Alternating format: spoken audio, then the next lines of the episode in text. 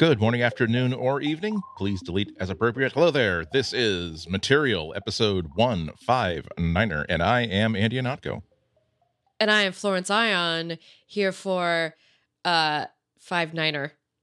I really wanted to make like a plane reference, and then I kind of I thought I thought I thought. I thought saying 90 would make me sound cool.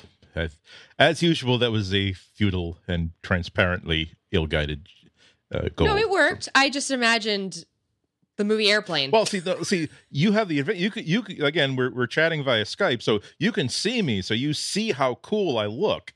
The Yes. listeners, they don't have that visual; they're going only by the voice.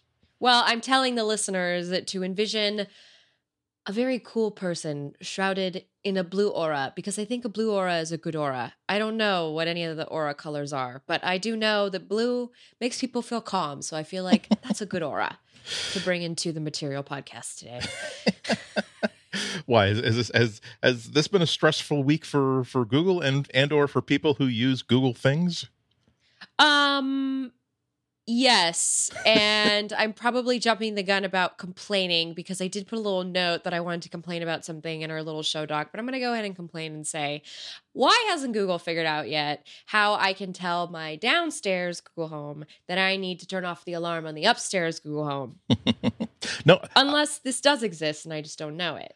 I'm totally with you because um, I, I, I think I have to move. I'm so frustrated with one of the the performance of one of the Google Homes in my home because one of them it just the microphones are just not good at all. I don't know if it's because it's not high enough on the wall or maybe there might be something you know, it's in the shadow of uh, the microphones in the shadow of an object. But I can literally be like it's uh, an alarm goes off because I was I cooked pizza tonight and like I, I want to be getting off of the sofa and as i pass by this thing say stop so stop making that annoying noise but i have to keep yelling louder and louder for Yeah. it to the, the, the trigger phrase and soon and soon i feel like i'm being triggered because I'm, this, there's a phrase that sometimes comes to mind. It usually comes to mind when I'm testing out like handheld devices like phones. That when it, when it's giving me a lot of stick, I will say to it, even though I, of course, do not expect a response, saying, That's a pretty cocky attitude for a very throwable object.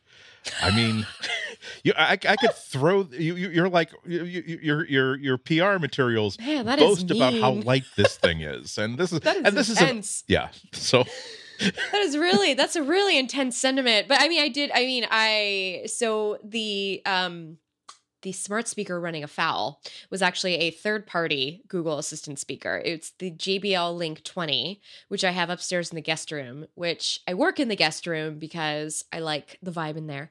And um it just for some reason i've been testing all like the new features with it like continuous conversation for instance and it doesn't work with it it's Hmm. really frustrating. It works with all of the first party Google Home devices that I have. All three of them are just fine.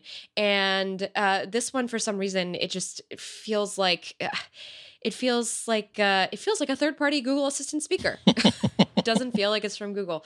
So it was just really annoying because I had to like clock up go upstairs and like you know yell at it i had to go all the way in front of it i had to go all the way upstairs Yeah. into the back of the house to tell it to turn off um you know That's no. I, I'm. I'm I'm I'm totally with you. I could I could think of it as I was muttering dark uh, dark thoughts of revenge against this inanimate object. dark I was- thoughts of revenge I, it was it was occurring to me that that how many times in the past have I like I was I set a timer while like I was in the bedroom and then now I was like I went elsewhere in the house but I could hear it going "Da-da-ding, da-da-da-ding, Oh da-da-da-ding, yes. da-da-da-ding." Oh my gosh, it's the and the default alarm. Yeah. And I'm thinking, well, of course, I'm a, I'm a mature, uh, grown adult. Uh, Sure. It's, it's just a faint sound coming from the upstairs. I'll Sure. wait until because I came, I came downstairs here just to make sure I could get a rechargeable battery for this thing I'm packing in the bedroom. But I'll and then I'm just like, I need again. that uh, wouldn't it be nice if I could just tell a lower floor Google Home whatever the damn alarm is, tell that thing to just knock it off. This is exactly what happened to me. I said, you know what? I'm going to finish doing the dishes. I want to make sure that the sink is nice and clean uh, before I start the podcast. And then I kept hearing the ringing in the background and it just it wasn't getting louder, but it was getting louder. You know what I mean? like in a horror movie. Like it's not really getting louder, but like psychologically it's getting Yeah. louder. Uh, and then I just had to stomp upstairs. My poor cat waiting to be fed. She went hungry because I had to go yell at this inanimate object to stop blaring. Maybe if I learned how to go ding ding, ding ding, you'd feed me just to just to shut me up. no, she goes. She does more annoying things. Well, now, now that now that we started the show by complaining about Google Home, good news: Google Home is on sale. Uh, the summer sale on the Google Store uh, and at Walmart and a couple other places. Uh, so the Google Home is down to ninety nine bucks. The Home Mini is fifteen bucks off, down to thirty five bucks. Uh, the Google Home Max is down to uh, you get if you buy a pair of them, you get six hundred fifty bucks, which Whoa. which was uh, it's six hundred fifty dollars. But now, I don't feel like I've been slighted by Google here, but this definitely is an advantage for people who did not who have not already bought a Google Home and want to buy a pair of stereo speakers or buy, want to buy like one for two places in the house, the upstairs and the downstairs.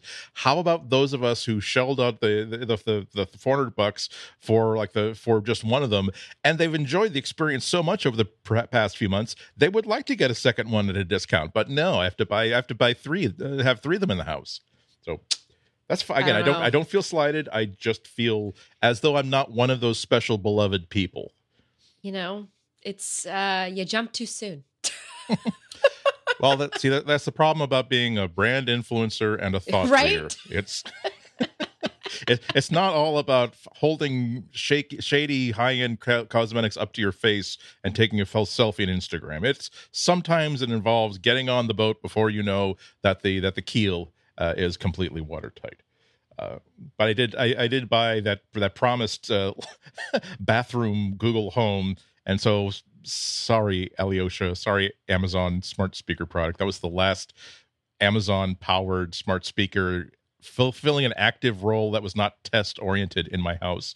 So, oh well. Um, Okay, that's it. They need to make a smart mirror with Google Assistant built in because I I want it. I want it.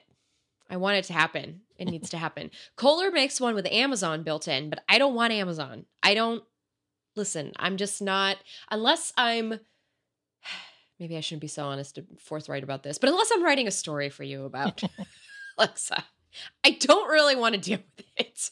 It's just not my thing. Um, also because I'm just fully indoctrinated in this whole Google business because I've like basically based my career off of Google's devices for so long. Um, but in you know, in all honesty, I would just love to have that vanity mirror with Google Assistant baked in. So I got to ask it the traffic and maybe the weather, and maybe I could tell it to like do some other things, like turn the air conditioning on in the other room so that when I get back in there out of the bathroom, it's not like super humid in there. It's, you know, it's nice and dry when I get out of the bathroom. so I don't know. I'm just saying.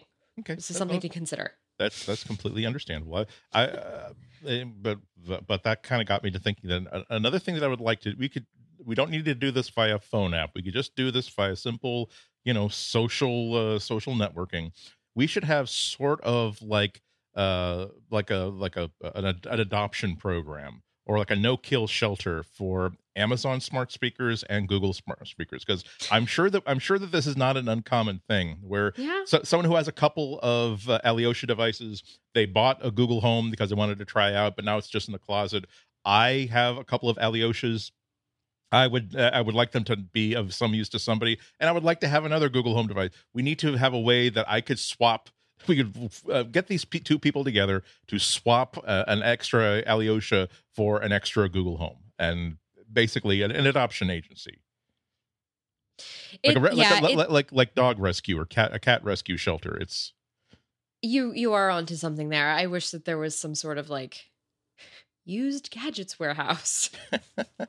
I don't know, like but it would it have eBay? to, it would have to be a mutual. It was the I'm helping you by getting this is of no use to me, but it's useful to you. You have something that is of, of no use to you, but it's useful to me. I really, I mean, I guess it's like letgo, but I want an app or whatever, a service. I'm sorry I said an app. It's just what smartphones have done to me um, and Silicon Valley. But I want a service that will, you know, put out a classified ad basically for me and my old tech so that I could swap it with somebody. That would be great. I, Andy, I think you're onto something. Mm. Of course, there's some, there's some way that as a society we could screw up this simple and and and, and good natured idea. But at least the first hundred people to get in on it before the, the bad people, before the chiselers discover and find out, hey, I bet I, I bet I can score 18 free Alyoshas out of this. Follow up to something that I was talking about a number of months ago, where uh, I have uh, I've decided that my Google Music library has gotten out of hand, uh, and, mm-hmm. it's, and it's I don't. I, I'll give it five percent of the blame to design, but ninety five percent that I really didn't start using Google Music with any sort of plan. You know, I started off using it because it was new, and so hey, you have free storage for my for my music library, so I'll upload my music library and I'll sync it to this and sync it to that. And by not having a plan over the over over several years, it was a, it certainly was useful. It certainly was working great but most of the time when i was using it i was using it through google home because i could ask for an album and please play that album uh, because it was got it got to be such a mess because it had synced to my itunes library and to like different macintoshes so often that there were like four copies of my user playlists and oftentimes i will have uh like uh, if I'd uploaded an album that was uh, that I already had like as a as a, as audio files, but it was also in my Google Home Music, my Google Music library as like part of my subscription. So I would ask it to play this David Bowie album and would play like every track twice because the ones that the, the the the tracks belong to that album appear as the subscription one that I've added, and the and then I'm maybe and then even worse when uh, I'd synced some of these playlists maybe once or twice it had synced the playlist copy of it. So some would go three times, some would go four times. Uh, and I and at that t- that point I had like 180 something playlists of which I was only using like one or two. Now the when we last talked, I was talking about how I thought that there must be an easy. I thought that one of the what I wanted to do was uh, take test out a piece of advice that I'm now ready to give publicly, which is that I don't think that these subscription music services are any good at combining your actual mu- your your the music that you own with the music that you subscribe to. Apple fell fell on its face the first time I tried to do that.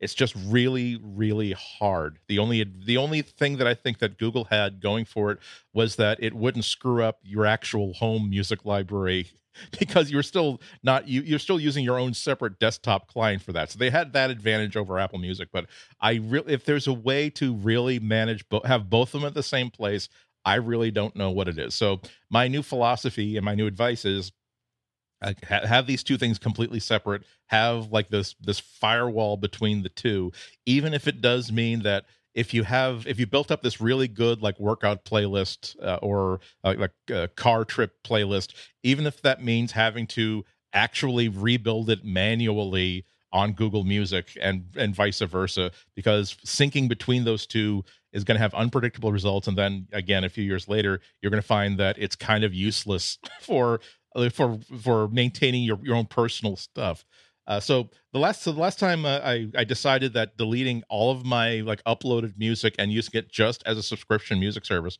I thought that well, it must be really really easy to just uh, have an have an auto playlist of here's all the music that I've uploaded. Great, now select all of them and delete it. Could not find that feature anywhere uh, in the user interface, anywhere in settings. The only place I could, the only thing I could find was to wipe out the entire music library uh, and basically re- reboot uh, Google uh, Google Music from from scratch. I didn't want to do that because I had like hundreds and what I really wanted to preserve most of all were like three or four years of uh, thumbs up uh, uh, ratings that at some point having accidentally listened to a playlist or album oh this one's particularly good just click on the thumbs up. That was such valuable stuff. I really didn't want to lose it. Um, now again to give you a recap i had an actual chat with uh, not not uh, using my my my press mojo or anything, but just the usual click this button for actual live help.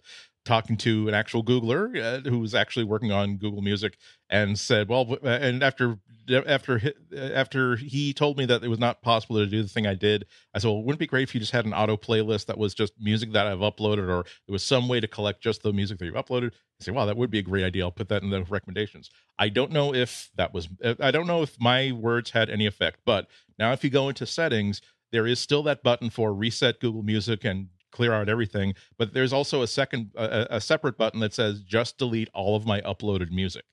So uh, as I was preparing to like just nuke the whole thing, I said, "Oh, what's this button I hadn't seen before?" Click this button, boom! All of my regular music went away. The bad news was that all of my all of my playlists that were based on that were based on syncing with iTunes stuck around, and there yeah. and there is no way to simply like do a select all and delete them. So I just simply 182 times I clicked delete, clicked yes, I do want to do that delete. Yes, I do want to do that. Yes, I do want to do that.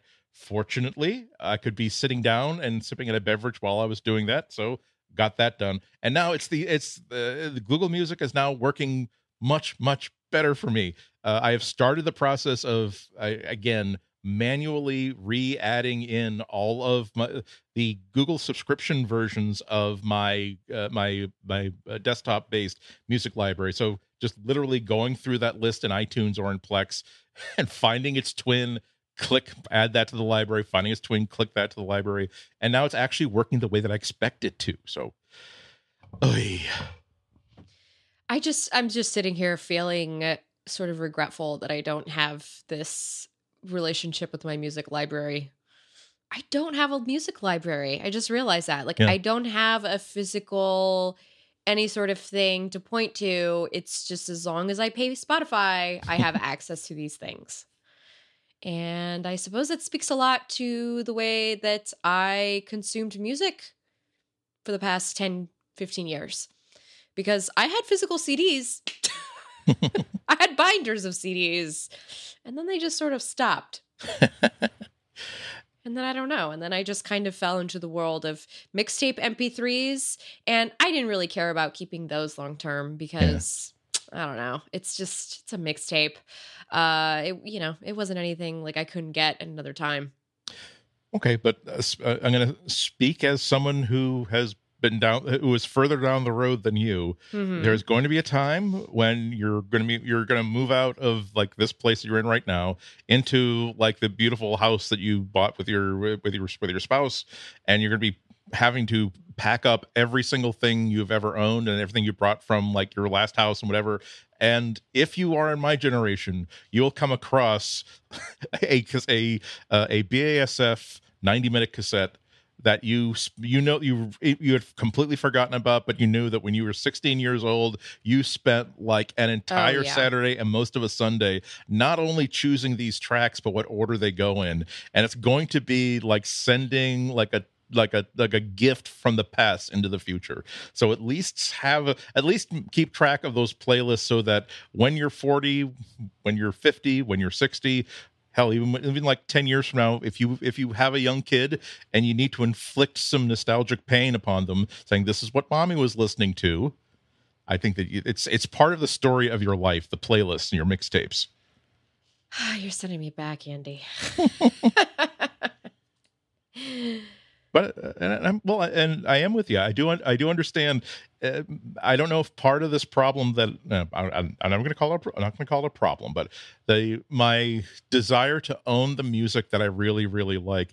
Maybe that is just still hanging on. That I was like 30 28 something like that maybe mid 20s when no probably mid 20s when mp3 even became a thing and so I grew all when I started really liking music, it was through CDs and owning them. But part of it is also just liking the fact that I could say goodbye to Spotify or Google Music or Apple Music anytime I want. I like the idea that mm-hmm. I don't have to worry about if if there's a uh, I can have a Raspberry Pi as a music server and not care about whether Spotify supports the Raspberry Pi. I like the fact that I've got these MP3s and I will always have these MP3s. And I and also like going to going to Goodwill and buying like three hundred dollars for the CDs for like ten bucks and getting change back. So that's that's pretty cool too. Yeah, yeah, that's a really good point. Yeah. There's a, one last thing before we go on to like the last thing I think we got in in this section. Um, Now, before I knew that there was this button that said, please don't nuke everything, just nuke my personal updates, uh, uploads, I gotten so frustrated that I was, I decided that, okay, I don't even care anymore. I really want to start from zero. I just want, but it'll be, uh, it is satisfactory to me if I simply find a way to export as a text file or as a spreadsheet file this thumbs up list that I've, that I've been building over the past three or four years. Um, and as as was the as was the case the last time I tried to see is there a really good app for exporting playlists and transporting them between services? There really isn't. There there are some that kind of work but the ones that I've used before it usually does turn into okay it repeated this playlist 3 times and this one has a whole bunch of missing tracks on it and it's just such a pain in the butt that I I am at this point convinced that even if there's there's this one amazing trans back up your playlist and move them to another service uh, app out there, you will still get to your destination faster if you just manually rebuild it on the new service and it will actually work and it won't screw up anything else you have. Uh, but in the meantime, uh, the best thing that I found uh, was I, I, found on on GitHub uh, a fellow named uh, Simon Weber, and there's a, the URL will be in the show notes. Uh, will uh, has created posted something on GitHub, which is a long piece of JavaScript you can type into. You can basically paste into the developer JavaScript window while you're using Google Music, and it will just take the whatever playlist and is on this is on the in the window right there. It will simply look look. Uh, it will simply uh, uh, harvest all of the uh, like web content from that window. It'll even scroll page by page by page to make sure it gets it all, and then copies that to a CF, CSV file that you can just import into any spreadsheet file. So it doesn't actually turn it into a functioning playlist, but there are a lot there are a lot of tools that actually work that can take a CSV file and turn it into like a, a like an industry standard playlist. But for what I wanted, which is I just it's okay for me if you just give me a list of everything that's in this playlist. So I exported every single one of these playlists. Uh, not it's not the cleanest thing in the world, but it this I can't argue with the results at all. And frankly, you you you you feel like kind of a kind of a really really good hacker nerd when you're typing JavaScript into a developer window and and scraping a scrape, scraping the contents of a web browser. Uh, it's very so, true. So me that's great find, Andy. Yeah. So, uh. Well, oh, one, one, one actual last thing, then we should probably get to an ad. Um, this just just a quick note. Uh, there's a really interesting addition to the Android to the I'm sorry, I was about to say Android Wear. I'm sorry, the Wear OS mm-hmm. line of, of Android powered yes, wearables. Yes. Wear, whereas whereas uh, so this uh, I, I saw a notice for this. It's called the TicWatch Pro, T I C W A T C H Pro. Um, that's has a couple of really cool things about it. Really caught my eye. Uh, one of them is that, uh, of course, the headline thing is, oh, it offers uh, has an OLED color OLED display and it has GPS and it has uh, NFC, so it can uh, do like Strava uh, right on the device, and you can use Go- Android Pay with it, Google Pay with it, no problem. and it's only two hundred fifty bucks. That's all of that was a pretty good idea. It's it's still kind of a beefy watch for your, uh, for for for a dude, let alone someone with more slender uh, wrists. But okay, at least, two hundred fifty dollar watch with a lot of a lot of neat features. But the really cool thing is that now it when they say five day battery life, the bad news is that no, they don't really mean it'll last five days with the GPS and the NFC and the OLED screen, but they do mean that they came up with this really cool idea, which is it has it has a full color regular like uh, OLED screen, but sandwiched on top of that is like the sort of like retro 80s like Casio G-Shock LCD display on top of it. So if you decide that if you tell the watch that I want you to basically extend the battery as long as possible, the it will switch the it will turn off the OLED, turn on this LED, and judging from the pictures, I have not I don't have this in hand, but judging from the pictures, again, it looks like a cheap LED LCD watch, but it will give you the time, it'll give you your step count, it'll give you like basic stuff. It'll basically turn it into like a fitness tracker sort of display. And then if you actually want it to behave like a like a like a Wear OS watch again, you can tap a couple buttons and the LCD will basically fade away and the OLED will light up. The uh, the other got the the only other gotcha there is that it actually puts the Wear OS stuff into deep sleep. So it's not as though you tap a button and suddenly things light up again. It'll actually take several seconds for the system to wake back up again. But I thought I thought that was a really clever idea because so many times it's not so uh, over the course of a usual day like here in the office I don't need to have notifications on my wrist. I'm going to probably get those notifications on the laptop that is like on the desk in front of me or in my lap. And so I might like, I might enjoy not having to charge up the watch like every single day. So I might switch it over. But I do want the fitness tracking. I do want to be able to have this thing on my wrist. But then when I leave the house to run errands or to go on my bike or to go for a walk, that's when I'll, I'll, I'll spend those five seconds to light it up as a smartwatch again. Because I may, maybe I do want to use the smartwatch feature while I'm just simply out and about. So interesting idea. I, am uh, I've reached out to them to see if they'll loan me one. If not, I might actually just go and buy one, depending on. Uh, although I do have some money that's sort of set aside for whatever Pixel Watch Google hopefully will come out with at the end of the year. But really cool idea, and I want to uh, look at it some more. I just really wish it were a little more, you know, fem centric. Yeah. uh, because this is a very cool idea, and I, I was just looking at the website uh, while you were while you were explaining and just kind of like thumbing over some of the images, and I really like the idea and the concept behind it. But uh, that is a very manly quote unquote watch. Yeah. I think they don't. They don't. They also Welcome don't. To my life. well, it's my my life too. It's it, everyone's. Uh, it is first of all. This is this is another example of how technology can be inadvertently yes. or maybe vertently sexist. That yes. uh, like here's hey good, good news everybody our new our new model phone is even bigger than yes. before. So mm. ladies, maybe you'd like to wear it as a belt buckle or perhaps as a as a very very hefty pendant. Sorry, you don't have any pockets that will actually hold it.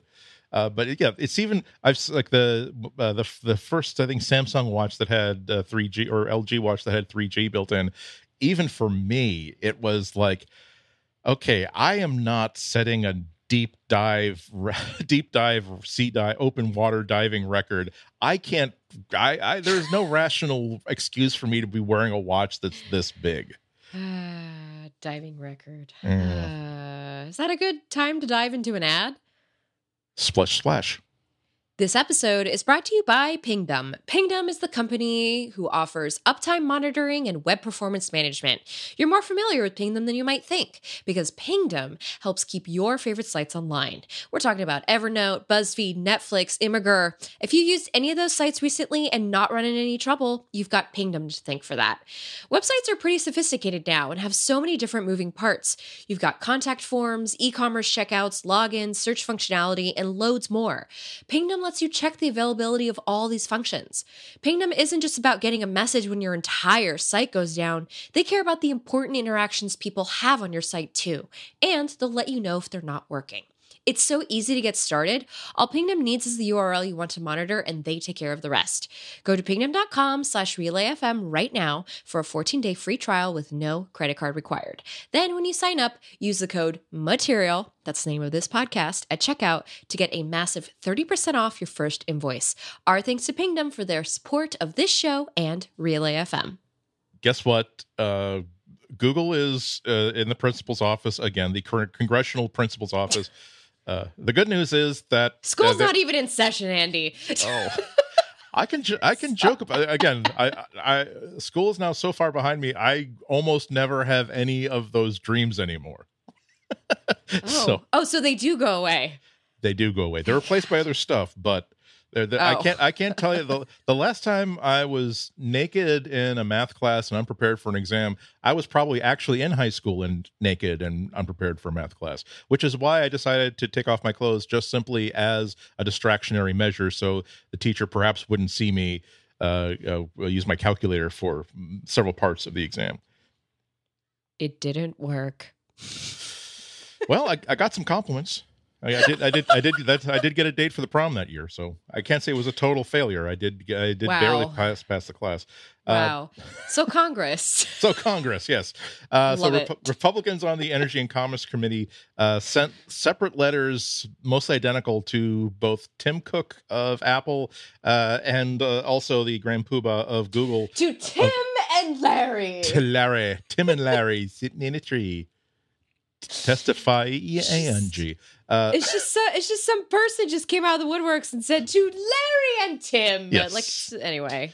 Okay, the- Google and Apple, Google, two biggest Google, players. Google, and, Google and Apple. Yeah, and uh, basically it was a letter saying we're we need uh, Congress needs you to explain uh, all these things we've seen in the news over the past year about how uh, about user tracking on phones. Like, and most of the things that they were asking about and identifying was uh, on the broad category of there are situations when a user thinks that hey i've taken proactive steps to make sure that this phone is not tracking me. Like i've i put it in airplane mode. I've even like taken the sim chip out. I'm not running a third party app. And yet uh, that's not the case. The phone still is yet, tracking them in some way.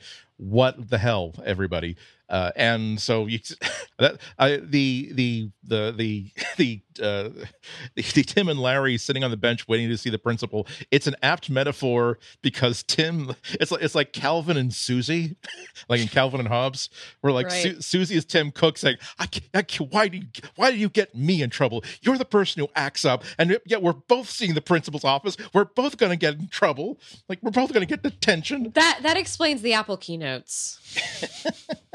well they got to we'll, we'll, we'll get to that but they, they actually the congress actually sort of like singled out tim cook for like uh possible bs in some of his public statements uh, but that that's basically what it comes out to and actually the details of the letter which you can see in pdf form uh turns out that uh, the energy and commerce committee has a website they've got uh, Wow. I think it's a Squarespace because it actually looks very, very good. Uh, but Oh, sponsor of the show. sponsor the show. I should, we should mention. Uh, but yeah, so they're saying that a quote from uh, from this letter is that hey, consumers have a reasonable expectation of privacy when when they're taking active steps to avoid being tracked by their device, and they're they they mentioned specifically some things, events that got them kind of worried, like. I don't know that time when uh, Android phones, uh, when they were, even with the SIM pulled out, uh, there were situations in which it was still uh, keeping track of cell tower and Wi-Fi and Bluetooth uh, connections that it found, and then uploading, ca- keeping them in a cache, then uploading them whenever when they next get got connected to the internet. Um, confusion about how turning off location in android works where you might have turned it off for a certain app you, you might have turned it back on for a certain app uh, and then they didn't but the user might not understand that you've just turned on location system wide for all apps. Uh, and uh, for but uh, tim cook did get uh, their version of the letter did get a specific sort of jab saying that you know here is here are times when you tim cook have said oh, we're so much better than google and we're so much better than facebook because we would never ever ever collect user uh, user information uh, that can that can be exploited against our customers. We just don't think that's right. And yet mr cook you allow google and facebook to have their apps on your phones. So i guess you're kind of okay with your customers having their u- their data exploited by facebook and google hmm I mean, basically, yeah i mean that's I- you nailed it. yeah, that's uh, they they did. Uh, uh, no, I, I I will say that the uh, Commerce Energy and Commerce Committee did not use the sarcastic tone of voice. Uh, it was just actually in a nice serif font on the letter, at least according to the PDF they looked at. But yeah, that, that is a good point. So there, so they uh, end the letter by asking both companies again. These are separate letters. Uh, a list of very very pertinent questions that they have to respond to by July 23rd. And it's just basically asking, hey, are your phones programmed to track information through cell towers even when uh, even when uh, the radios are supposedly turned off? And is that data available to third party apps? Uh, how are you communicating to the user about the actual uh, the actual state of privacy of the phone? Uh, they're oh, they're also worried about uh, the persistent rumor that phones are listening in with a microphone even when you know, even when you're not saying the magic word that activates a personal assistant.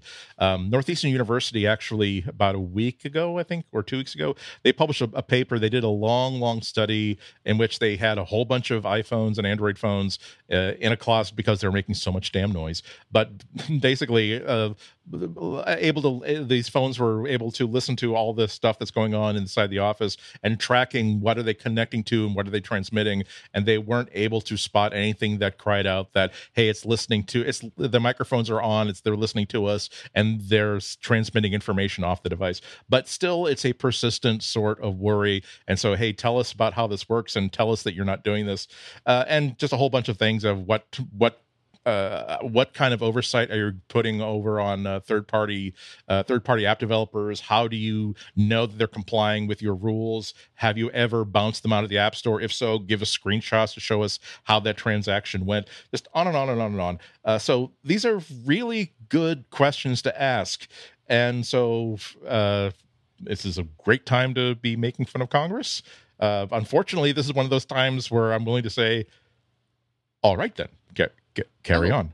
Yeah. Yeah. so what happens? Uh, they respond, but it's not it's not an order to like you you have to shape up. They want information and they have the ability to simply ask questions. It's not a subpoena, so they're not they're not like required to, co- to show up uh, uh, show up and testify, but they are required to respond to this in some way, shape, or form by the deadline they've given. And because neither of these companies want to be legislated uh, back uh, into the uh, into the ENIAC age they're probably going to find a way to respond to these, even if they can't necessarily say exactly everything that they're doing. So they can fudge a little bit here if they want to, but they have to respond in some form. I really think that the only way to sort of solve all these problems is going to be to really codify that users have a certain basic rights to, to, how their data is manipulated and to make sure that if a company violates those rights they'll, they'll get spanked really really hard. There has to be a serious deterrent to uh, to abusing data. Um, there was uh, there the kerfuffle that that uh, came out from uh, uh, from the Northeastern University study uh, they found they didn't find any evidence that the microphones were being used for anything else, but of course they did find a well-known uh, sort of like ad module that was inside a whole bunch of different uh, whole bunch of different apps that was sending screenshots and uh, collecting information that's visible on people's screens to get an idea of what they're doing with the phone at any given moment. And this and this demonstrates why we need actual protection for consumers because of course the makers of the app that was doing that stuff said oh that must be a bug in this ad module that we're oh we're we're as upset about this as you are and we're definitely go- we are severing our ties with this ad module and never using it again. Ooh we're we're such vic- victims of this. And the makers of the ad module were saying oh did that app maker not inform the user? Oh you know that's a that's a direct violation of our terms of service. We're as mad about this as you are. I can't believe that we've been violated in this way. Oh well we're going to terminate our our agreements with the companies that have been abusing our fine fine ad module. So you can't that so that's great but what happens to the user data?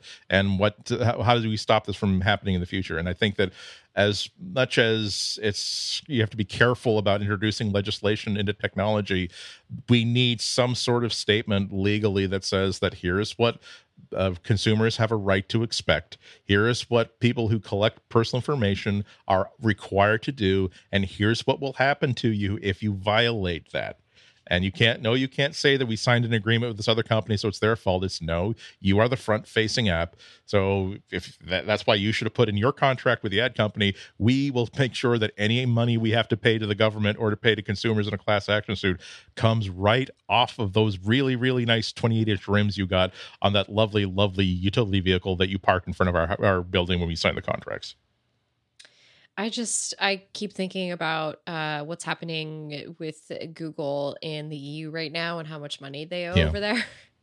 and thinking about this and just thinking about all the regulation. Like I'm just wondering if it's the dawn of regulations that's coming to tech. I wonder if it starts here. Yeah, it it, it can be super difficult. Um, that as a consumer advocate or someone who really thinks that things are unbalanced right now, I like the fact that that like a company like Google can get like a two billion dollar judgment against them. I like that uh, the EU yeah. on, on, a tax thing they got. Uh, uh, they got Apple for a, a thirteen billion dollar judgment mm-hmm. because they said they did they moved their money uh, illegally. Uh, but and yes, yes, you can fight this, but you're gonna have to put up you're gonna have to put up the stakes before we will allow your your your uh, uh, your motion to go forward. You have to basically put the twelve billion dollars we say you owe into escrow uh, before we will even hear this case. And so we can't touch it, but you can't touch it either. Um, and the problem with stuff like that is it's very, very satisfying for us, but it also means that Apple can afford that and Google can afford that. But what about like uh, what about like uh, uh, Instagram the second year that it was in business? You know, these little companies that have the potential to become something really, really big and really, really important. That the moment that they find that the interpretation that although seven out of eight international lawyers told them that what they were doing was in full compliance with the EU. There is an, there was that eighth lawyer who says that no, it doesn't, and that was the lawyer that works for the EU. So now I've got I've got a twelve million dollar judgment against me. We have assets of eight million dollars. There's no way we can possibly cover this, and so we're out of business. So I'm, I'm not saying there aren't a whole bunch of dimensions to this, but we need something. I think that consumers deserve some level of protection below the inability of new companies to innovate, but above absolutely no power whatsoever. Somewhere above, I'm saying above no power whatsoever, and below the ability to totally destroy all innovation. I feel as though that's a lot of room for us to find a way to, to find some uh, some new uh, ways to improve the situation. I suppose we'll see what uh, the answers are after July 23rd. Be curious to hear those answers. Hope they're not nah, nah, nah, Well, Free Google market sent, economy. The market has spoken. Google had sent the state the statement to Gizmodo. They replied, "Protecting our users' privacy and securing their info is the is of the utmost importance. We look forward to answering the committee's questions." I'll see you in court. Said said said every single mob attorney and at every single moment. And hmm. court, yeah. you know, on the contrary, we're looking forward to going in front of a court of law and making sure that everybody knows how ridiculous these claims are.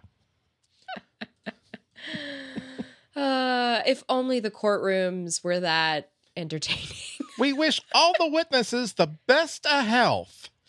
We hope you live a long, long time, every witness that's set up to, to, to, to, testify against us, as well as the prosecutors. I hope that the cars that you leave parked overnight at the following 18 addresses remain in perfect running order and nobody should ever tamper with them or the brake lines. My, my revenge fantasies are rich, textured, and layered. They, they could. They, I, I have the Game of Thrones level of production on on my revenge fantasies. Okay, now that I know it's a revenge fantasy, I love it. Thank you, Andy. You've never done anything against me. As a matter of fact, you've done nothing but, you know, make my weekly life much, much better. So you're you're okay. Oh, phew. Nobody's gonna come and clip the wires on my tires. I, you know, I'll I'll I'll give you the best compliment ever. You're I I think of you as an unindicted co-conspirator, Flo. Oh, good. I'm really glad that you think of me that way. Actually, woo, that's good. Woo. Happy Wednesday to me. Speaking of grift and graft, shall we make some more money? Yeah, let's make some more money. This episode is brought to you by Linode. With Linode, you'll have access to a suite of powerful hosting options with prices starting at $5 a month. And you'll be up and running with your own virtual server in the Linode cloud in under a minute. Whether you're just getting started with your first server or deploying a complex system, Linode is the right choice for you. Linode offers the fastest hardware and network with fantastic customer support behind it all. It's never been easier to launch a Linode cloud server. Linode guarantees 99.9% uptime for server availability. Once your server is up, they keep it that way. And Linode offers additional storage too. Block storage is now out of beta and is available in Fremont and Newark. And Linode plans to expand their block storage to all data centers by June. Linode is great for tasks like hosting large databases, running a mail server, operating a VPN, running Docker containers, hosting a private Git server, and so much more. Oh, and guess what? Linode's also hiring right now. So if this interests you, go to linode.com slash careers. Linode has fantastic pricing options available. Their plans start at one gig of RAM for only $5 a month, and they offer high memory plans starting with 16 gigabytes of RAM. As a listener of the show, if you sign up at linode.com slash material, you'll not only be supporting us, but you also get $20 towards any Linode plan. On the one gig of RAM plan, that's four free months. And with a seven day money back guarantee, there's nothing to lose. So go to linode.com slash material to learn more, sign up, and take advantage of that $20 credit, or use the promo code material2018 at checkout. Thank you so much, Linode, for supporting the show. So we've been talking about uh, uh, Google. Uh, so for change of pace, now let's talk about Google. Uh, Vanity Fair. Did you read the, the, Vanity Fair has a feature article uh, that's an excerpt from an upcoming book. It's a uh, this excerpt is an oral history of the very early days of Google. Uh, and it has stuff from Sergey Ben, Sergey Brin, Larry Page, such like young the, faces. Oh God, such young young faces. It's such like, such young haircuts and faces. he doesn't, you know, you, you see someone with a really uh, sickening haircut and table manners, and you think there, but for the grace of uh, God, go I, and there, but for the grace of God, go my capacity to one day have ten billion dollars and an international reputation as an innovator. It's just you know it's really funny. I just since we're going down memory lane just very quickly i have to say the first time i ever learned about google was in history class. My sophomore history my sophomore year history class uh, it was world history. And my teacher had i was using yahoo i was yahoo user uh, or msn more specifically to say uh, I think that was no SBC Global, all that weird stuff that was going on around then, all that weird acquiring, uh, whatever was going on then, the acquisition drama. But yes, I remember he told us to go Google something, and that was the first time I heard that term. Oh, okay. And so I went home and I Googled Google. Just I was see, I I was going to say it's like I'm not I'm not so old that someone younger than me would be learning about Google in history class. And it also provoked the second question like i'm I, after you tell me everything you learned about google in history class i want you to explain to me in detail how much time this history class spent on the vietnam war or any war oh i've got some bad news for you but i'm going to tell you that off air uh, okay so so back okay. back to the history of google back to the history of wonderful google profile in vanity fair which i have I, I filed it away. This is something I'm going to read um, tonight because actually you're the one who surfaced it to me today in the notes. And I used to voraciously read Vanity Fair, and then for some reason I just kind of, I don't know what it. I just kind of stopped reading. It, you know, it it kind of it's, it's still a good magazine. It just changed yeah, from. It's no slight to Vanity Fair. It uh, like a, a a magazine filled with very very beautiful people wearing wonderful clothes, shot by famous photographers, to sort of like the upscale version of People magazine. Yeah, um, and I love People magazine. I, I, I read it every single day. um, on people.com. It's half of it is pure trash, but you know, the other half is anyway, back guess, to the history the thing, of Google. before, before, again, I, I'm playing my irrelevancy card on this one saying that I think the problem is that People has People magazine has that big puffy balloon logo that yes. says, "Okay, we can be like an entertainment sort of tabloid." Vanity Fair has like we we're going to have ads for like eight thousand dollar like wine glasses. It's about rich people. That's exactly. what I'm trying to get around saying right, right now. And I'm sorry, I'm going to say it. Rich, Vanity rich Fair is about rich have an people. opinion on, on the casting of the next Avengers movie. That's what I'm, I'm a little mad at rich people right now because they're kind of ruining America. so this is where that. So that's why I stopped reading Vanity Fair. However, we're going to discuss this article, okay. which I am going to read tonight. So Vanity Fair, I'm going to give you these page hits. Okay, it's coming. It's coming to you. My bounce rate is one percent. I'm just staying on the page. There you go. Continue, Andy. Sorry. but no, it, it really is worth reading uh, because uh, they re- uh, it's it's not one of these things where they go, oh well, I, I was I, they hired me to fix the photocopiers, uh, and well, after four years, after they've been invested for four years, no, they get like the the Googlers like one, two, three, four, five, the people who are in the room where it happens, uh, a name that you don't hear a whole lot, uh, Heather Cairns.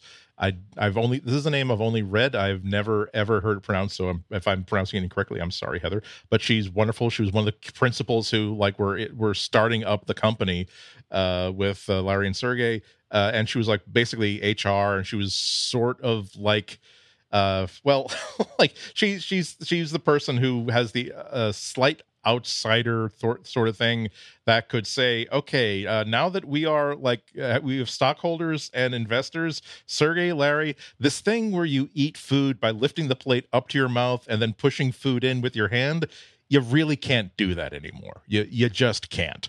Uh, uh, wait, but, wait, wait, wait. Was there depictions of them doing this? uh yeah. It's like um the, the the the article takes you from the very very start when they're just uh, two phd students all the way to just after the uh, the ipo um and so uh, douglas edwards is, uh, oh my god saying, i just i just i just control f for it Larry and Sergey used to hold their forks and knives in a fist, scooping. They used to scoop food into their mouths, which would be a couple of inches from the plate. And I'd be like, I can't even watch this. I can't. I'm going to be sick. They had to be taught not to do that. Wow. Yeah, that's that was Heather Cairns. Uh, like, and but actually, and thank actually, you for your. For and your she's and she's and she's wonderful too because actually, I think she she gets the last line in this in this oral history. She says no. She says almost wistfully, you know, nobody has super bad, disgusting behavior anymore. It's really depressing. the The personality has been coached out of out of them, all of them. I mean, I would rather. I don't know. I do. Yeah.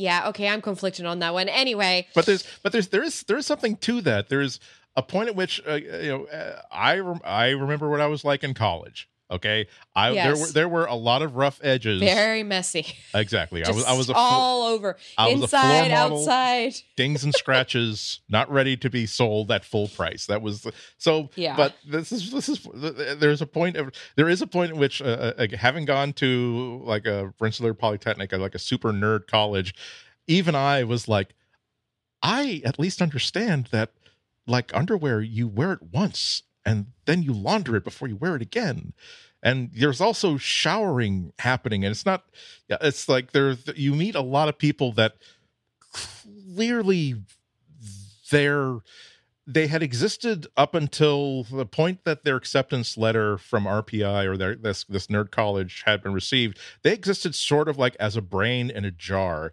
And so when they mm. realized, oh, well, we're going to have to send this brain in a jar away to college, we'll have to install it in a human body, but they haven't actually been using human bodies. So they don't understand that there's certain hygiene things. They don't understand that you don't eat well you don't eat with your hands when like there are other people in the room and yeah see so oh so Andy, I want to point out something also very, uh, I believe the word is prescient, or maybe it's foreshadowing. I don't know. But um, there's a quote in here that you graciously highlighted, and I really appreciate you putting together notes for this, by the way. um, Kevin Kelly, founding editor at Wired and a futurist, also a best-selling author, had offered uh, kind of a little bit of perspective in this article, and it says, When I met Page, I said, Larry, I don't get it. What's the future of search for free? I don't see what you're I don't see where you're going with this. And Larry said, We are not really interested in search. We are making an AI. So, from the very beginning, the mission for Google was not to use AI to make their search better, but to use search to make AI. So, anybody yeah. who is surprised should not be, because this apparently was where the seeds started to sprout in the first place yeah there was a, there's a lot of really cool like stories and insights about this about how there are a lot of people that absolutely did not even even inside google itself they didn't understand like what the potential for this technology was going to be not just to there were a lot of uh, search engines that were spidering the web not but their big innovation was we're going to actually try to figure out which ones are the important uh, important web pages. Uh, and so and at some point there's there's a famous story about all the different companies that could have just bought google outright for $2 million because their first idea as a company was that they were just going to license out this technology to people who want it. So there's a great story about how they're at uh, who who remembers excite Exactly. Yes. Yes. Uh, exactly. Uh, so they have a meeting with uh, with uh, with Excite, and they had already set up this side by side thing where you can see here's what the search results you get from Excite. Here's the much better results you get from the Google browser. And hey, if you license us, you can actually have these results happen in there. And so this story uh, says uh, George and George Bell, the CEO, he's really upset about this. And it was funny because he got very defensive. He was like, We don't want your search engine. We don't want to make it easy for people to find stuff because we want people to stay on our site. And that's like crazy. And like, and I, I, the, uh, the the end of the quote is I remember driving away afterward and Larry and I were talking, quote, users come to your website to search and you don't want to be the best damn search engine there is that's insane. That's a dead company right? And yes they were. It was uh, i've i, I kind of when i want i wish george bell were like a more unique name so that if he were if he were in the same position as like the f- pilot episode of breaking bad i think that would be an interesting thing to to find out. I, again we we all can guess things wrong. It's just a that's a that's a bad bad thing for you to have said that for someone else to have remembered later on. Again god knows that i've said a lot of stupid things that showed lack of understanding about the scope and the potential of something. I'm just lucky enough that whatever it was it wasn't so big uh, that someone would remember it later on and say andy Ihnatko was the one who said don't sign the beatles because groups with guitars are on their way out i've said simple things like i didn't really like that first avengers movie see that's fine i'm that's i can survive that so you you keep going. Yes, no, no, no, no, no, Just you highlighted a lot of bits, so I'm I'm trying to figure out uh, where you're going because I'm like going down and reading them and and just like reacting to everything. Yeah, no, but it, it, it is a bit. There are a whole bunch of things that are really kind of prescient about this. Uh, about again these. Rec- maybe, uh, okay, granted, we are talking to people. They are talking to people in 2017 about what they remember. So they do remember that even early on uh, uh, Sergey and Larry, they weren't just saying, "Hey, we've got this math thing that we want to play with." It was always, "Hey, we want to." We've been ta- we were talking about self-driving cars. They were talking about space elevators. Uh, they were talking about building an AI. Uh, and all these things were just. Uh, I think that you get the you get the idea from these uh, these lines uh, in this article that it wasn't so much that oh well we know that artificial intelligence is going to be very very important in the in the coming 21st century. More like you're in college, you're probably slightly drunk or slightly high all the time and you have these long conversations about everything but the fact that they have the ability to have these long conversations about everything uh again that's that's a good thing for people to remember this is a very interesting article i'm going to i'm going to sop it up with some pieces of bread that's my plan uh. because uh, oh boy it's uh yeah yeah and then well, another one, another great line from Heather.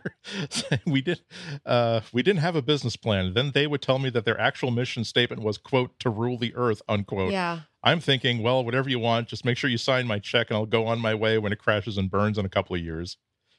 Where is she now? Does it say? Uh, oh, well, she made lots and lots of money. She retired. She uh, retired uh, as a VP after being a VP of Google for a while, and now she's mostly retired, but also does angel funding uh, seems to be enjoying her life uh, quite nice. a bit. I did I did have to find out like what she was up to because every time hey, that's nice. There, Remember back in the day when you could just like go off the grid and nobody could Google you.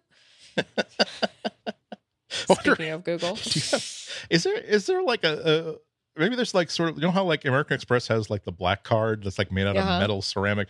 Is there a way like when you sign up for a Google account, you can actually pay to have like the black aluminum version where you say you get to say what people will be able to find when they search for your name. Oh yeah, that you know, I'd be begging for that one. yeah. Again, I'm I'm glad I'm glad that it doesn't it doesn't seem like CompuServe or the or the Boston like bulletin boards that were up when I was a teenager. It certainly it looks like yes. nobody ever indexed them or put them online. And if if they ever did, I would not be searching for my name because I would not be happy to read what uh, what 17 and 16 year old Andy was was getting on uh, back then. Yes, and it's a good thing I had some weird screen names back in my youth. See, you again. There, I, I feel sorry for you're you're you're the first generation. I, I bet that was smart. half, that half my that life is on the internet, like from 15 up, and it's it's some anyway. Probably shouldn't say that. which in ID such am I going to use to, for this? Whereas the, the, the, the it's the generation that came after me but before you. They're sure I'm gonna. You know, I just had the, I just wrote this really really funny satirical article about how there should be a national association of white people. I'm gonna definitely post this on my website under my own name. like, uh, a you probably shouldn't write it to begin with. Uh, B.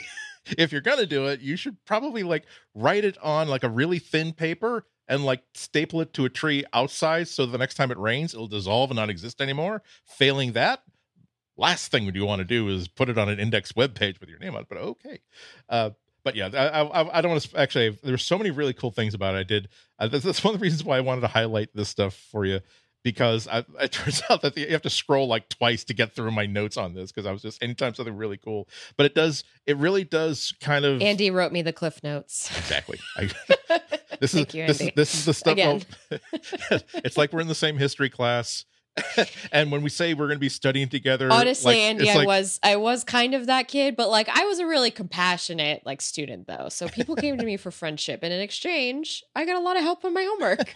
there you go.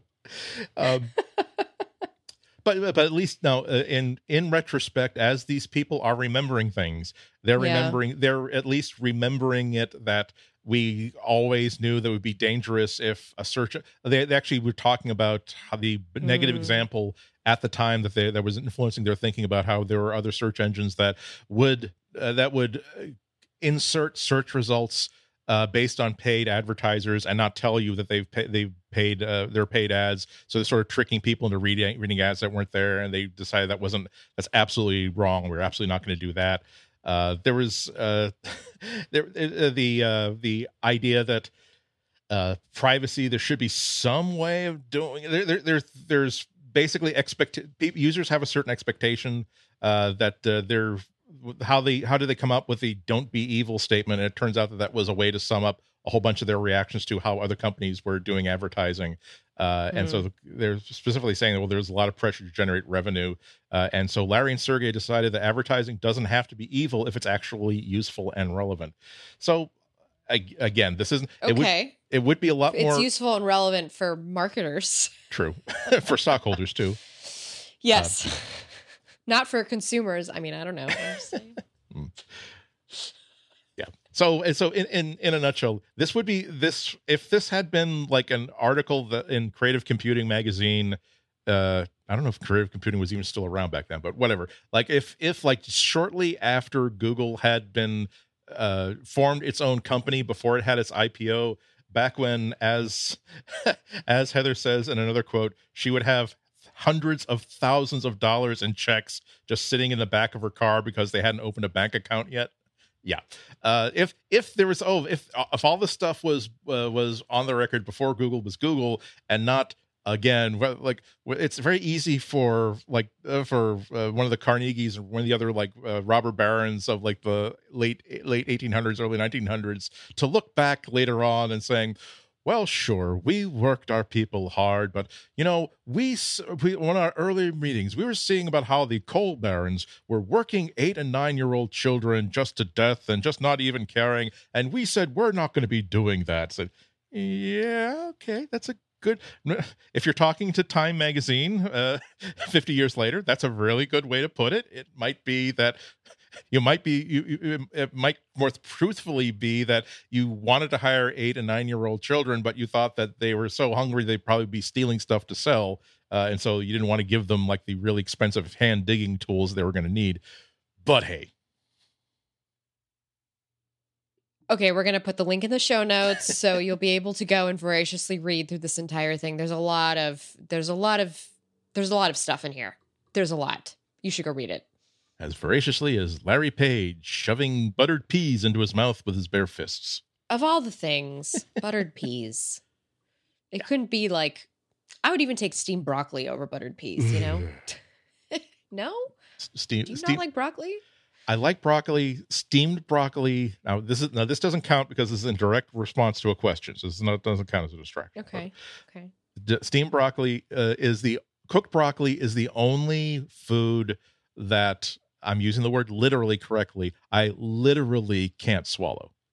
It's like I put I eat it, I put it in my mouth, and something genetic, as though I come from a long bloodline of people uh, from from villages where there was a poisonous plant that looked like broccoli but wasn't broccoli it was actually poison and the only people who survived were the people who had this genetic mutation where broccoli just tastes really really awful that's how that's how badly i react to it like i will uh, I have been in like dinner parties with people and says, "Oh well, I you know, like, thank you for coming to you know, to, we uh, I've really been sad and sort of depressed ever since my grandmother died, and this is really the first time I've had company or done anything social, and sort of in their honor, I'm I'm like cooking all of her favorite foods. This cooked broccoli is like a tradition that not only was her favorite, but was one of the few things that her immigrant mother kept. And so I'm so thrilled to cook it for you. I could not, I would not even be able to get that one forkful wow. chew and swallow. Mm, that's very, very nice. I would, I would, it would have to be a spit it out sort of thing because my brain will say, under no circumstances can you swallow this. I don't understand it myself.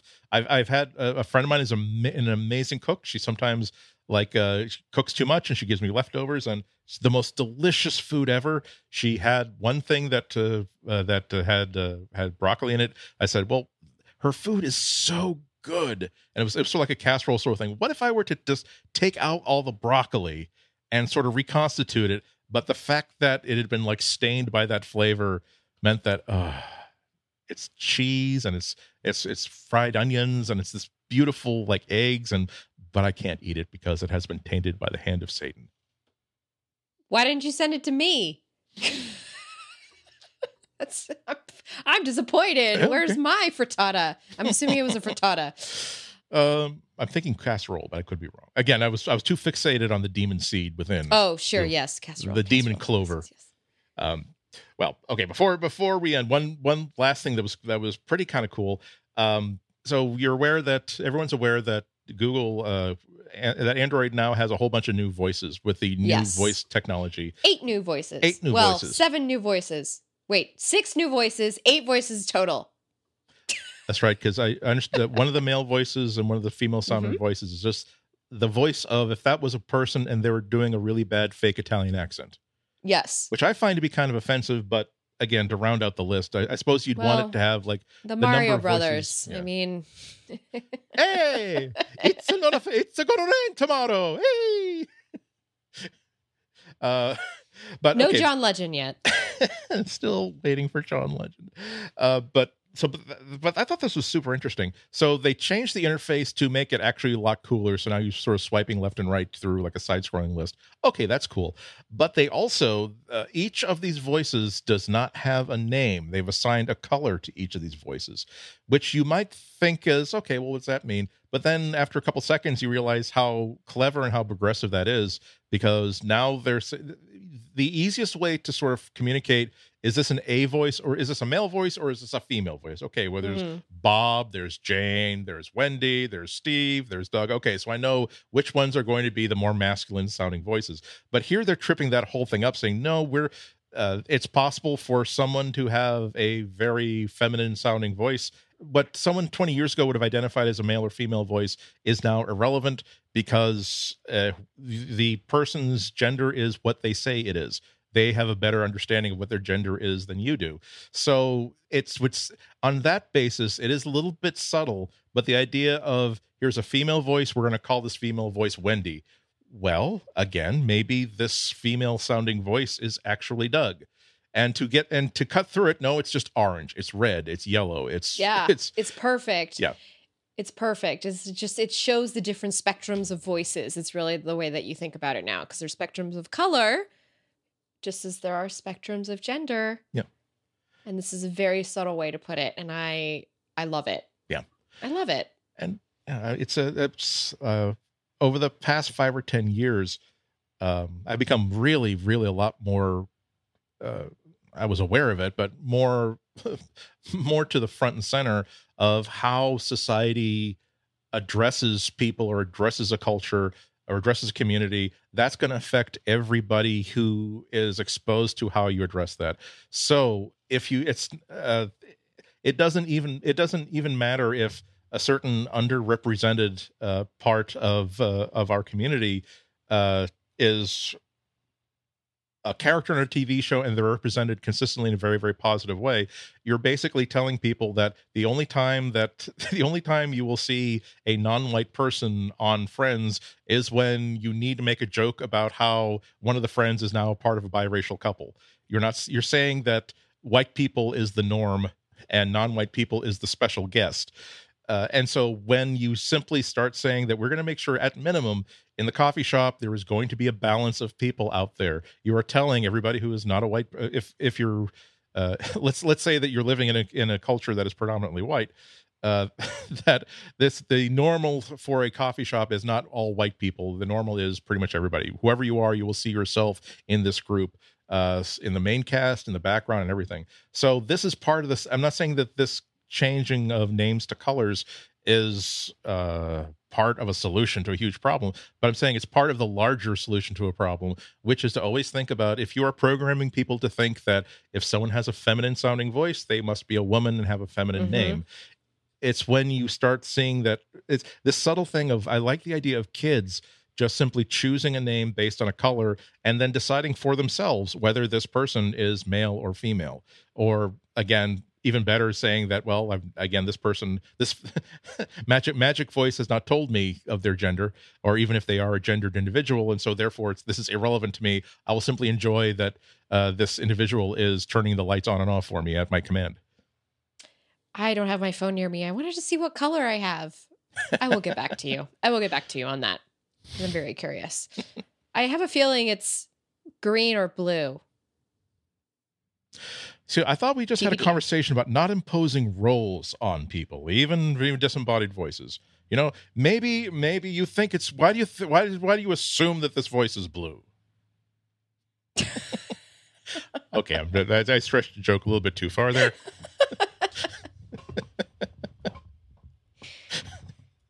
That was a good try, Andy. That was a very. Uh, uh thank you for thank you. I, I, I try. for it. I don't I often succeed, it. but at least my heart is in the right place. I hope. I was there for it. uh, so shall we wrap it up? Let's wrap it up. Let's wrap it up. Well, that's it for another episode of material. Uh, please don't, please don't push the forward track button yet because we're this is our chance to tell you that if you go to relay.fm slash material, that's an opportunity to, again, not only get all those really great URLs of, stuff we've been talking about, but also, again, you know, if you want to send us money more directly rather than, uh, in addition to using our wonderful sponsors' uh, products or services, uh, you can also become a member and just we actually get to we actually get a separate uh, separate payment for that. So it is nice when we see no no this wasn't advertising. These are actual people that of their own volition just decided that they wanted to give us money, and that's always a very very pleasant feeling. And you can like and subscribe to us everywhere, uh, anywhere that you can find podcasts. So the new Google Podcast app, if you use that. Um, oh, I don't know, another podcast app from uh, one of our friends, Pocket Casts. Mm. Uh, even we're even on iTunes. So if you have an iPhone, you can actually listen to us. We're ecumenical. We embrace devices of all faiths even though we pretty much only talk about Google ones. No, no, we, we occasionally have have snide comments for Apple. It's true, we do. See, more exactly. than occasionally, Andy. Let's be real. oh, there you go. well, we know what side of what side our bread is buttered on, do we not? There's no buttering happening here. Well, again, if you if you'd like us to have more butter, once again, relay.fm slash material. we we can go from the generic brand Oleo that we normally buy at the at the gas station yeah. to full Land O'Lakes like like quarter pound steaks. Ooh, that's I love butter. Why did you have to mention Land O'Lakes? It's so spreadable. Mm. Sorry to our to our uh, non-US listenership out there. What the heck is Land O'Lakes? Mm. It is mm. a delicious butter. It is. It's also what you might, if if I may elaborate slightly. It's kind of like the good butter, like not the, the, the if you if you shop at a supermarket, you're not going to get like the super extra fancy gourmet butter, but there's going to be like the store brand butter that has like a couple of colors on the packaging, and then you might have like the really really cheap. It's kind of a butter like substance that's like like black text printed on white card. Land O'Lakes has a full color printing on the box of a watercolor like person uh, watercolor of a person holding a tray with a stick of butter on it. That's that's how fancy the land O'Lakes stuff is. That's that's when you know that if you've been invited to a friend's house for dinner that oh they're definitely in a, in a higher eco socio-economic bracket than you yourself are your house Thank you for joining us on this. Yes, Butter exactly. podcast. It's it's it's been it's been a journey, has it not? Uh, so, uh, Flo, anything you want to plug before we go? Ah, well, you know, I'm doing that show with Megan Morrone on the There Twit. Network called Know How about IoT. There you go. Uh, you know, and I'm just know. writing around the internet, hoping to update my website soon, florenceion.com. there you go. Uh, and as usual, if you go to Ihnatko on Twitter, Ihnatko on Instagram, or Ihnatko.com in your web browser, you'll be able to find other silly stuff and maybe the occasional squirrel finds a nut uh, every now. Uh, uh, blind pig finds a nut every now and then. Occasionally, wise things to be said. Uh, I'm not promising it. I'm just saying that statistically speaking, it would be an anomaly if after a thousand tweets I did not say one thing that was factually correct and actually useful and relevant to your current situation. So that's it for material this week. Thank you so much for listening. Hope we listen to you listen to us again next week. Until then, have a really wonderful seven days. Bye. you